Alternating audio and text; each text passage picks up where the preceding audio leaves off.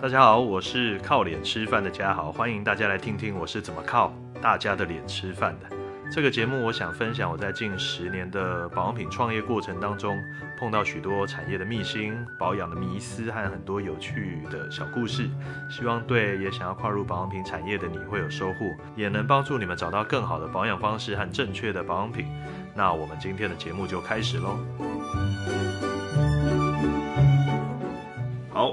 今天来问大家一个问题，就是有人问我说，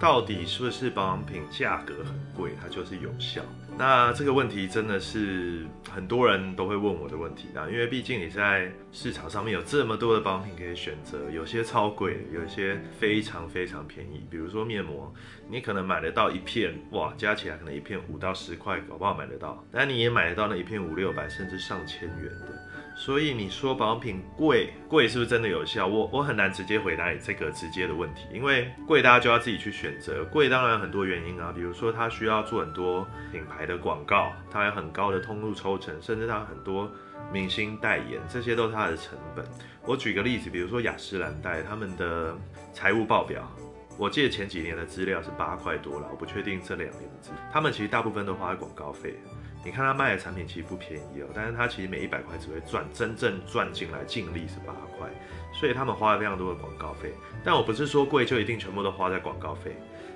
呃，我 我想从两个角度去讲价格这件事情。那我不能说贵到底好不好用，但我想谈谈，那如果便宜呢？便宜的保养品是怎么做出来的？这样，第一个就是大家习以为常的原料吧。保养品你会买到很多，你想要保湿，你可能会找玻尿酸，你可能会用神经酰胺，那有一些什么植物干细胞，什么什么海茴香，对不对？还有很多什么极地海藻、拉美尔的一些很神秘的成分，还是 SK2 的 Pitera，大家都耳熟能详。但事实上，保养品的原料价差就已经非常大了。举例来说，大家最常听到的玻尿酸。玻尿酸从我们原料端买一公斤的价格，从一公斤三千元到一公斤十八万、二十万都有。所以你看，光一个玻尿酸，假设我在一个一公斤的制造的保养品原料里面，我放玻尿酸放百分之十好了，我随便举例啦，这个比例当然不一定正确，就是你一公斤三千，一公斤十八万，成本就差非常多了。那当然，它的功效也不一样啊。便宜的玻尿酸其实它不太容易进入肌肤里面，这我之后会在别的节目再讲，会去专门讲各个成分，你要怎么去体验，然后了解它实际的功效。那很贵很贵的玻尿酸就有机会进到肌肤里面，它甚至除了保湿以外还有别的功能。所以它就会体现在产品功效上面，会让你感觉到不一样。那再来，比如说现在很流行用植物的方式去取代化学防腐剂。我所说的化学防腐剂，就是我们的卫生福利部，它是有一个表列的成分，就是诶，这些是可以添加的化学防腐剂的成分。那它当然都会有那个限量添加。为什么会限量添加？因为它添加比例太高，对肌肤可能就会有一些刺激性或危害，所以它会限量添加，限制那个量的添加。那我们现在开始就会在配方工业呢，就会开始用一些比较天然的东西去取代这个防腐剂。传统的化学防腐剂一公斤可能一两百块就有，而且我在产产品里面只要加个百分之零点五就非常有效的，什么菌都不会长。我甚至标示写三年到五年，我都非常的安心。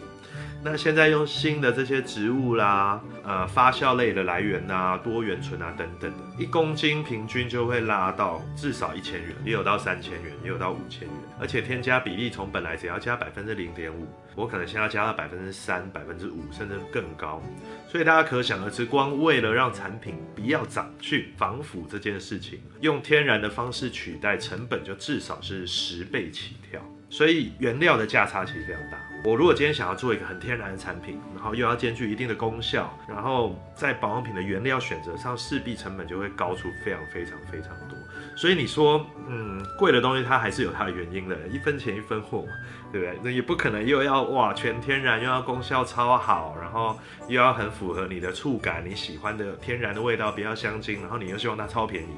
这基本上是不可能的。而且在这个产业的人，大家一定都会知道，这两年整个国际物流的成本、原料成本高非常的多。那价格其实，在成本端是一直在涨，所以他一定知道，常常那个品牌旧包装不出了，说换一个新品，其实就是因为成本拉高了，它本来的品相不可能用原来价格卖，但是他如果去涨价，你也不会买，所以他一定换个新品相出嘛，它价格只会一直越来越高，这跟通货膨胀也有关系。所以这第一个点就是说，原料价格价差非常大，一样是玻尿酸有很便宜也很贵，一样是防腐剂，我有超便宜的做法，但也有很天然但很贵的做法。所以如果今天是一个很便宜的产品，比如说你买那个十块钱就买得到面膜，可想而知嘛，那个面膜一片是十块钱，你买到手是十块。你看我们自己在做面膜就知道，那个布膜如果你用的比较诶、稍微中规格或好一点的布膜，不要去裁切，不要折，这些工都还不算哦。光那个布的成本就是三到五块，你如果量很大，可能可以降到两块多啊。如果量很少，大概就是都是在四块左右，还要加税。光那个布膜就要这个钱了，你还要履带，履带也要钱嘛，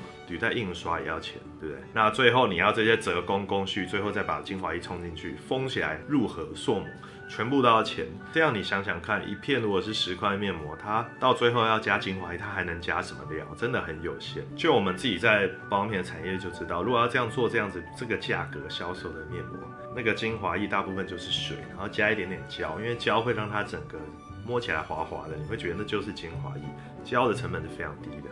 那可能有效原料就都加一滴一滴一滴这样。那它就可以在后面的全成分写非常多。那你说有没有效？如果你今天肌肤你很年轻，你几乎没什么问题，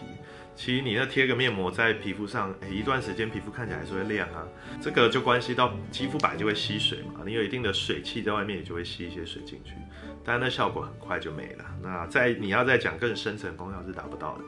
这就第一个，就是我我不能说贵的一定很好很好，不一定，你自己去试。那这以后也可以慢慢再分享。但是便宜的，我说真的是不太可能加到太多很好的原料，功效料的比例也加不高，这是一定百分之百肯定的事情。所以这给你们参考。第二个就是保养品的开发过程，真的不是只是把原料放一放调在一起而已。我其中一个品牌最近刚好在开发一个异味型皮肤炎的乳液，我刚好举这个当例子，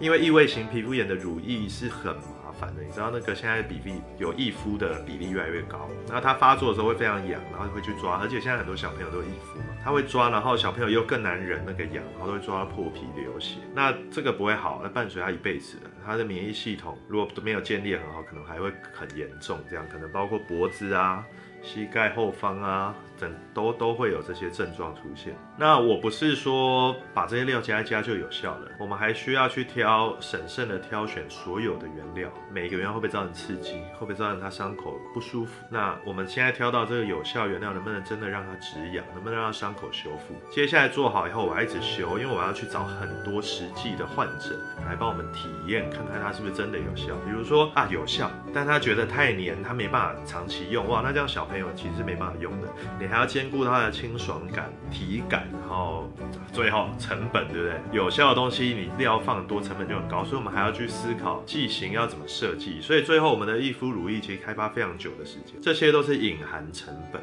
这些东西就不是就当然了，毕竟我们是在做品牌、做事业，所以不是慈善事业嘛。我们希望帮助到消费者，同时我们还是得有利润，能赚钱。我刚刚说的这些一切过程，我去找人来来测试，给他问卷，然后一直打样，打样也都是成本，然后一直测到我们即将要上市，这些过程全都是成本。这件事情不是产生在原料的价格，而是产生在研发成本、人力成本、营运成本，所以我不可能定价定得很低，为了要让它做到有效。当然，如果你说我可不可以做一个很便宜，也可以，我就不要那么把握的功效，我就加一加，触感差不多我就推出，我卖很便宜，让大家去试。那说真的，其实我心里也有底，它有效的几率就不高嘛，因为你自己研发就没花那么多的精神嘛。但是我这样才有可能卖便宜啊。所以最后就是这一集想跟大家分享这个问题是，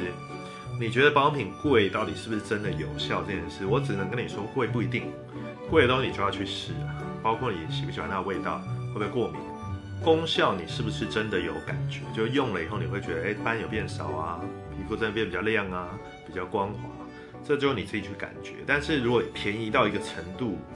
这个我我觉得就要好好考虑，因为。大家不要忽视一个其实也很危险的潜在风险，就是有时候不保养，搞不好比保养还好。有些也其实有一个派门是蛮流行肌断食，我自己也测试过。我找那个问题肌肤，他冒很多痘痘的，他是一个重度保养的人，我让他两个礼拜完全不要保养，只有简单的洗脸。事实上，皮肤的状况比他本来很重度保养的时候好非常多。那他等到肌肤稳定以后，再开始选择对的保养品，去用正确的保养方式，反而对他的肌肤帮助很大。那你用错保养，用错保养品不适合你的，甚至因为便宜粗制滥造，他们东西放的真的很随便，或者大部分就是化工合成，它才有可能这么便宜。可能对你肌肤长期使用来说，还有潜在风险，是有可能变成接触性皮肤炎啊，用久了变敏感肌肤。所以不是用了就有效。如果很便宜的东西，我觉得还是斟酌。其实这个这方方面面不是只有保养品吧，吃的东西你。觉得很便宜的食物，它一定是添加剂很多的嘛，所以我就是强烈建议大家挑保养品的时候，